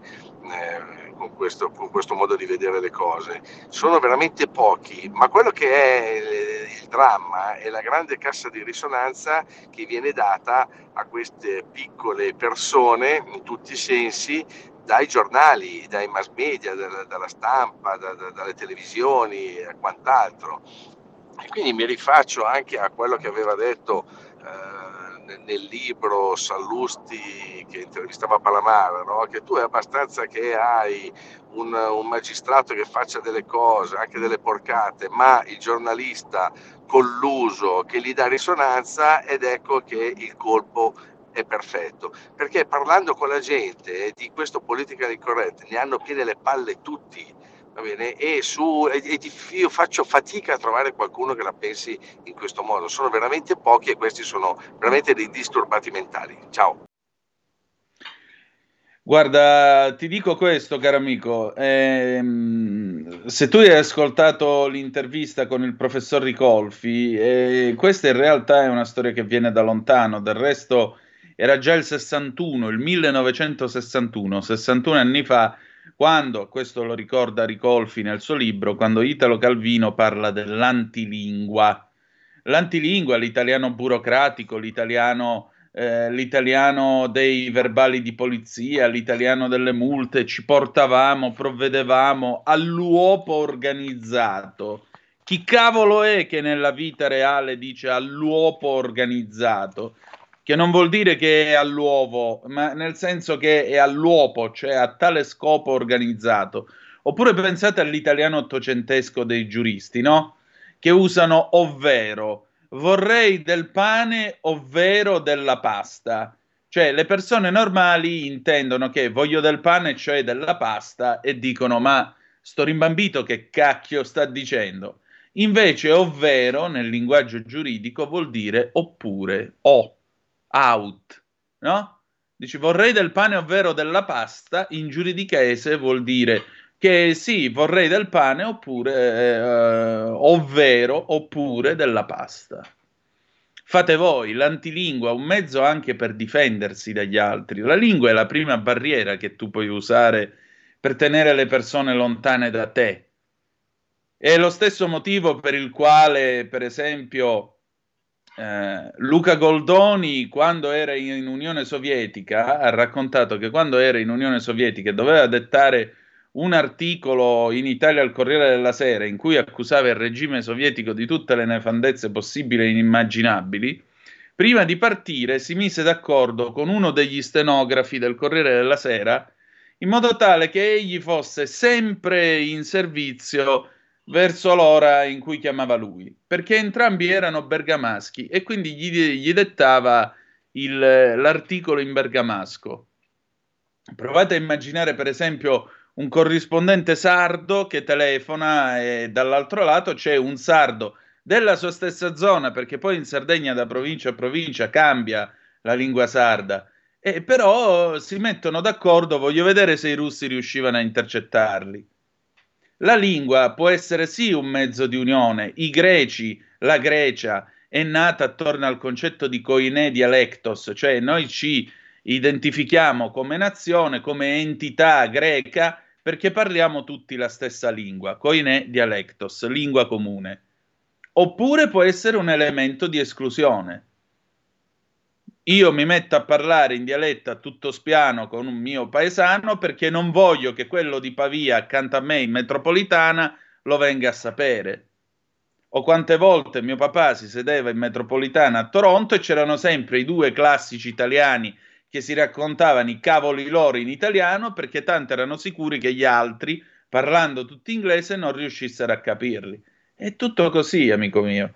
E dici tu, sono piccole persone? Sì, sono piccole persone perché usare la lingua come barriera è culturalmente miserabile. Culturalmente miserabile, è veramente una cosa da straccioni della cultura. E purtroppo imporre alla gente di parlare l'italiano schifoso, fetido che si usa in questi anni, veramente banale, senza tutte le sue sottigliezze, senza la sua eh, musicalità, senza la sua erudizione anche. Se tu senti le persone come parlano nei documentari della RAI degli anni 60, 70, le, le, persone, la gente comune si esprime in un italiano ben più completo, non dico forbito, forbito no, ma molto più completo nelle espressioni e nelle, negli aggettivi, nell'aggettivazione, nella sintassi rispetto alle persone che parlano ora alla televisione gente che parla un italiano vomitevole. Cose dell'altro mondo. Cose dell'altro mondo, la rassegna stampa estera di Zoom. E allora, molto rapidamente, ecco qua la BBC, Zelensky annuncia Kherson è nostra dopo la ritirata dei russi. Eh, folle festanti hanno accolto le truppe ucraine nel momento in cui stavano arrivando nell'unica capitale regionale che i russi hanno tenuto. Poi di spalla vedete che c'è un'analisi su Trump, per quale motivo sta attaccando improvvisamente i rivali repubblicani, come ad esempio Ron DeSantis, il governatore della Florida rieletto trionfalmente, perché sostanzialmente il vecchio Donald ha capito che nel 2024 per lui non c'è trippa per gatti, sarà un altro repubblicano ad andare alla Casa Bianca. La BBC stasera si occupa anche di Giorgia Meloni. L'Italia ribelle, si ribella sul tema dei migranti in merito eh, nei, nei, confronti della Francia. Il primo ministro italiano ha definito il governo francese aggressivo dopo che eh, quest'ultimo aveva criticato il rifiuto di Roma di dare una mano di aiuto. Capite questi, questi fenomeni di Parigi, com'è che ti vendono, com'è che sono riusciti a vendere la storia all'estero? Comunque, molto rapidamente eh, Zelensky ha dichiarato, appunto, riferisce alla BBC, che Kherson è nostra, dopo che i russi hanno lasciato eh, questa città chiave della zona meridionale dell'Ucraina. Ha anche descritto tutto questo come un giorno storico, dopo che la Russia si è ritirata dall'unica capitale regionale eh, che aveva conquistato dall'inizio della guerra. Delle folle festanti hanno salutato e accolto le truppe ucraine nel momento in cui è apparsa la bandiera nazionale sugli edifici della città. il ministro, eh, il, l'advisor del ministro della difesa Yuri Sak ha dichiarato che alcuni russi eh, che sono rimasti stanno abbandonando le loro uniformi militari e stanno provando a mescolarsi con i cittadini. Alcune, una, circa 30.000 truppe russe sono state ritirate dalla regione, dicono le fonti ufficiali di Mosca. La BBC comunque non può al momento verificare questi dati, ci penserà domattina il servizio segreto britannico col suo account Twitter. Eh, poco prima il portavoce del Cremlino ha eh, rigettato l'idea che perdere Kherson sia stata una umiliazione per Vladimir Putin. Solo uno sguardo a questo pezzo eh, che la BBC dedica alla questione della Ocean Viking a firma del corrispondente romano Mark Lowen. Sostanzialmente eh, il pezzo racconta come si sono svolti i fatti. Dopodiché nel finale eh, c'è questa cosa che vi voglio leggere. Il primo ministro italiano, eh, alla guida del primo leader di estrema destra del paese dei tempi della seconda guerra mondiale, ha fatto campagna sul blocco delle navi dei migranti e sul bisogno di compiacere de- e ha bisogno di compiacere la sua base elettorale. In Francia il presidente Emmanuel Macron si trova davanti a pressioni da parte del Rassemblement National di estrema, di estrema destra, la cui leader Marine Le Pen è stata molto veloce a eh, fare premio su questo argomento. Ha accusato Emmanuel Macron di drammatico lassismo per il fatto di aver accettato la, la nave, cioè l'ingresso della Ocean Viking nel porto di Tolone, denunciando la sua incapacità a fermare un'immigrazione di massa e anarchica. Qualunque sia il motivo, il risultato ora è la peggiore crisi tra Francia e Italia dal 2019, quando l'allora vice primo ministro, cioè Luigi Di Maio, ehm, svolse una visita di solidarietà ai gilet gialli, del, ai gilet gialli eh, schierati contro il governo in Francia, spingendo Parigi a ritirare il proprio ambasciatore a Roma.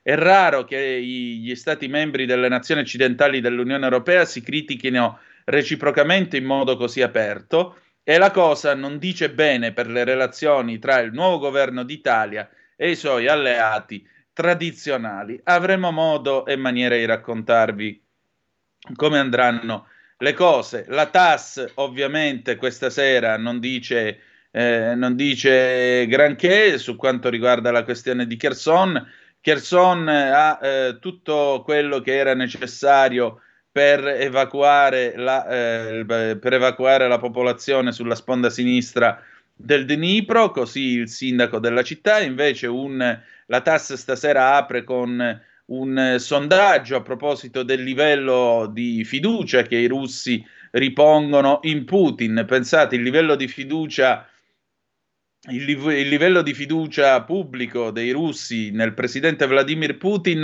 ai ai ai, si mette male, è sceso dello 0,6% fino a quota 79,5% nel corso della settimana appena passata. Questo secondo un sondaggio che è stato pubblicato dall'istituto eh, di opinione All Russia Public Opinion Research Center eh, richiesti del fatto che credano oppure no a Putin, se si, fidano, se si fidino oppure no di Putin. I partecipanti al sondaggio nel 79,5% dei casi ha risposto sì, con un meno 0,6 rispetto alla settimana prima. La quota di persone che ha approvato il modo in cui il presidente sta svolgendo il suo compito è pari al 75,8%, una flessione di 0,7 punti percentuali rispetto alla settimana scorsa. Numeri preoccupanti per lo zar, il paese della sera. Il paese della sera, la rassegna stampa italiana di Zoom. L'ANSA, migranti, criti, crisi Italia-Francia, Parigi, si è rotta la fiducia, permettete, mi sa che si è rotto pure qualcos'altro. Irrompe nella conferenza stampa a Palazzo Chigi, indetta dopo l'approvazione del nuovo decreto aiuti, la questione dei migranti. La Premier colpita dalla reazione aggressiva del governo francese. Parigi una decisione unilaterale che ha messo vite in pericolo e non è conforme al diritto internazionale. Berlino rispetteremo gli impegni finché lo fa Roma. Lussemburgo non sospendiamo i ricollocamenti. Mattarella sui migranti scelte condivise. Super bonus Meloni buco da 38 miliardi aiutava i ricchi. Provvedimenti contenuti nel nuovo decreto aiuto, aiuti illustrato in una conferenza stampa a Palazzo Chigi dalla Premier e dal ministro Giorgetti. Meloni libereremo risorse con scelte come sul super bonus. Crivellato eh, di colpi in auto, omicidio di Camorra a Napoli, la vittima dell'agguato avvenuto è Pasquale Agnello- Angellotti, 54 anni, detto Linuccio Cecat scarcerato nel 2018. Schillaci, presto la campagna vaccinale Covid e influenza. Il ministro della Salute sulla quarantena, decisioni valutate in base ai dati. Il virus rallenta ancora. Scendono i ricoveri, RT a 0,83, da 4 a 3 le regioni con i reparti sopra la eh, soglia di eh, occupazione in una settimana 549 morti, 181.181 casi. Ocean Viking a Tolone, migranti ancora non ammessi. La nave di rossa di SOS Mediterranee con 230 migranti a bordo, 57 bambini, ormai nella base navale militare di Tolone. I migranti sono stati, po- sono stati post, poi non so perché evidentemente qualcuno non ha compilato bene il pezzo dell'ANSA, la ONG sbarco in Francia dal Mediterraneo centrale non deve più accadere. Uh, torneremo in mare, ma ci servono risorse. Andiamo a vedere l'Aggi e con questo chiudiamo per questa sera. Ah, Biden si scusa per il ritiro degli USA dall'accordo sul clima di Parigi. Trump brutto, brutto, brutto, brutto. Coglieremo dagli obiettivi delle emissioni per il 2030. Dinanzi alla COP27, l'inquilino della Casa Bianca fa ammenda per le scelte di Trump e annuncia uno stanziamento di 150 milioni di dollari per aiutare l'Africa. Le truppe di Kiev hanno recuperato il controllo dell'area di Kherson. Sui migranti l'UE dovrebbe isolare gli scafisti, non l'Italia, dice Giorgia Meloni. FTX dichiara bancarotta, crollano le criptovalute. Nella dichiarazione di fallimento FTX ha indicato di avere più di 100.000 creditori attività comprese tra 10 miliardi e 50 miliardi, passività comprese tra, 50, tra 10 miliardi e 50 miliardi. Olè, i PM dell'indagine sulla morte di David Rossi sono sotto inchiesta. Nicola Marini, Aldo Natalini, Antonino Anastasi, sospettati di irregolarità nella gestione degli accertamenti sulla vicenda dell'ex capo della comunicazione di MPS, caduto da una finestra della banca il 6 marzo dell'anno 2013. Noi abbiamo finito per questa sera, ci sentiamo domani alle 9.30 del mattino con il garage dell'Alfista, altrimenti ci si ritrova, scusate mi tolgo gli occhiali così sono meno brutto, altrimenti ci si ritrova eh, lunedì sera alle ore 18.05 trattabili sulle magiche, magiche, magiche onde di Radio Libertà. La canzone d'amore è stata scelta da Erika questa sera, la ringraziamo Negramaro, meraviglioso del 2008. Grazie per essere stati con noi e ricordate che malgrado tutto, the best is yet to come, il meglio deve ancora venire. Vi ha parlato Antonino Danna. Buonasera. Avete ascoltato Zoom, il drive time in mezzo ai fatti.